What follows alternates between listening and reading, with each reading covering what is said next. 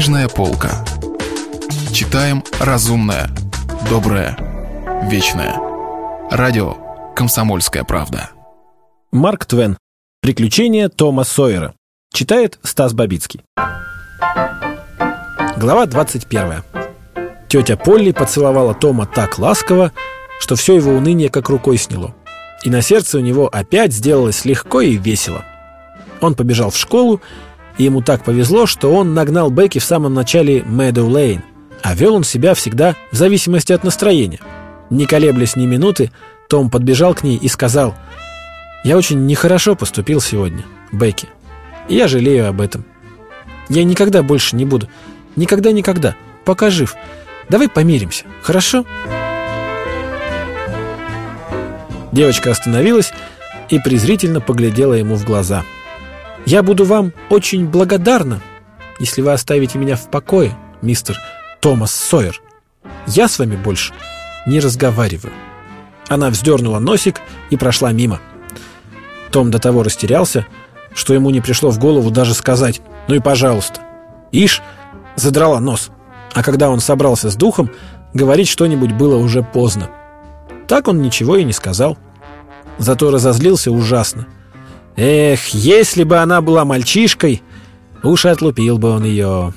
На школьном дворе Том опять столкнулся с Бекки и послал ей вдогонку язвительное замечание. Она тоже не осталась в долгу, так что разрыв был полный.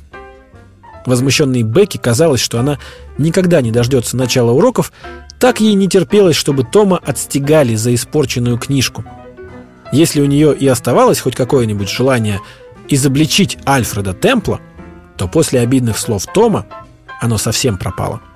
Бедная девочка. Она не знала, что опасность грозит ей самой. Учитель Доббинс дожил до седых волос, так и не добившись своей цели. Самой заветной его мечтой было сделаться доктором.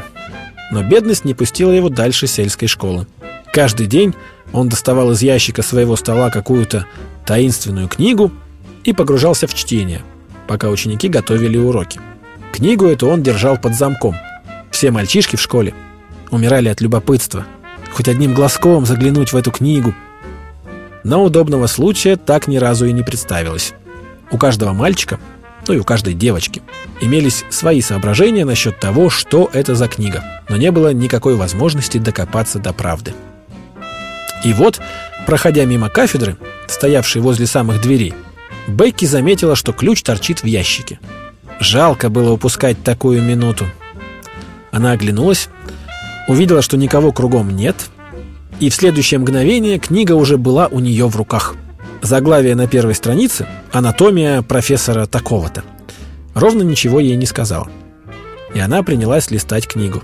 Ей сразу же попалась очень красивая гравюра – совсем голый человек. В это мгновение чья-то тень упала на страницу. На пороге стоял Том Сойер, заглядывая в книжку через ее плечо. Торопясь захлопнуть книгу, Бекки рванула ее к себе и так неудачно, что надорвала страницу до половины.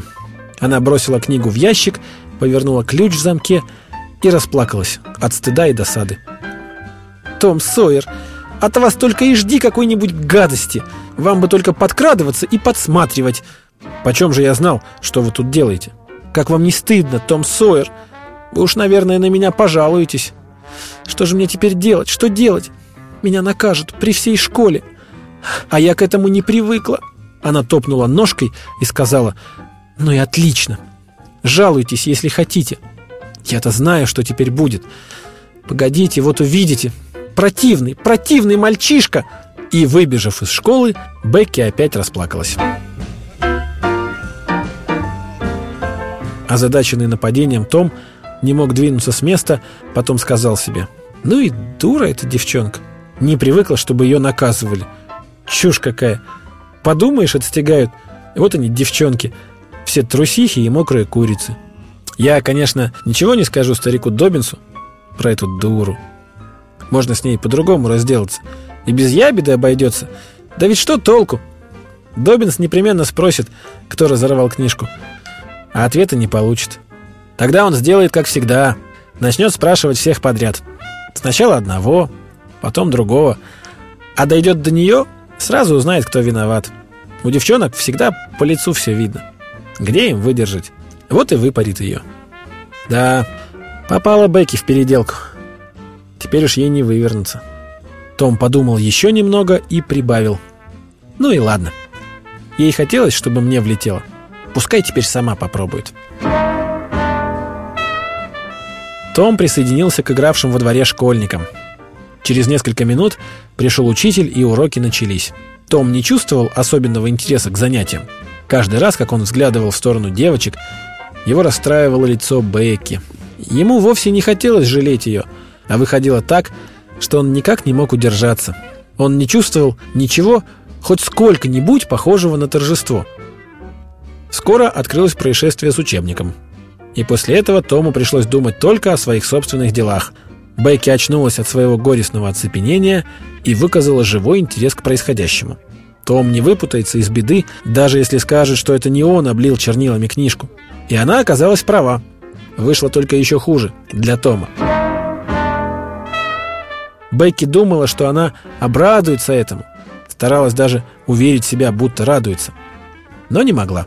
Когда дошло до расплаты, ей захотелось вскочить и сказать, что это сделал Альфред Темпл. Однако она удержалась и заставила себя сидеть смирно. Ведь Том, говорила она себе, непременно пожалуется учителю, что это я разорвала картинку. Вот слова не скажу даже для спасения его жизни. Том выдержал порку и вернулся на свое место, даже не очень огорчившись. Он думал, что, может быть, и в самом деле, расшалившись, как-нибудь незаметно опрокинул чернильницу на книжку и отнекивался только для виду, потому что так было принято. Не отступать от своих слов из принципа. Мало-помалу прошел целый час – Учитель дремал на своем троне, клюя носом. В воздухе стояло сонное жужжение зубрежки. Скоро мистер Доббинс потянулся, зевнул, отпер стол и протянул руку за книгой.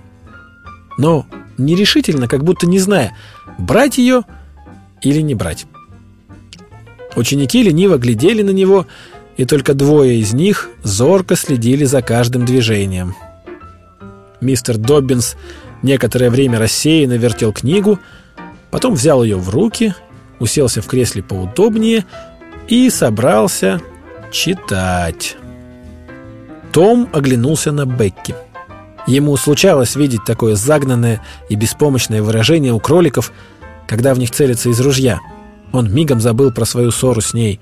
Что-то надо сделать сию же минуту. Но как раз эта необходимость спешить мешало ему что-нибудь придумать.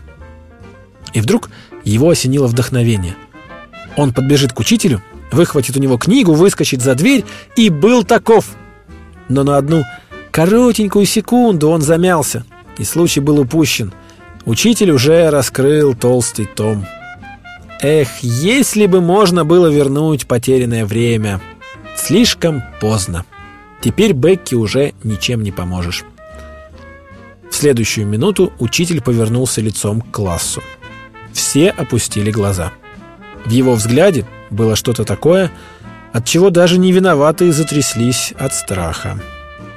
Наступило молчание. Оно длилось так долго, что можно было сосчитать до десяти. Мистер Доббинс все больше и больше распалялся гневом. Наконец он заговорил.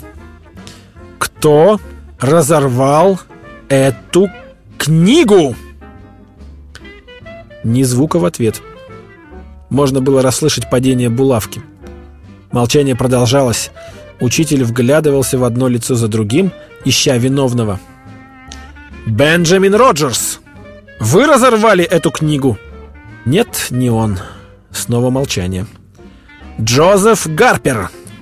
Это сделали вы?» «И не он».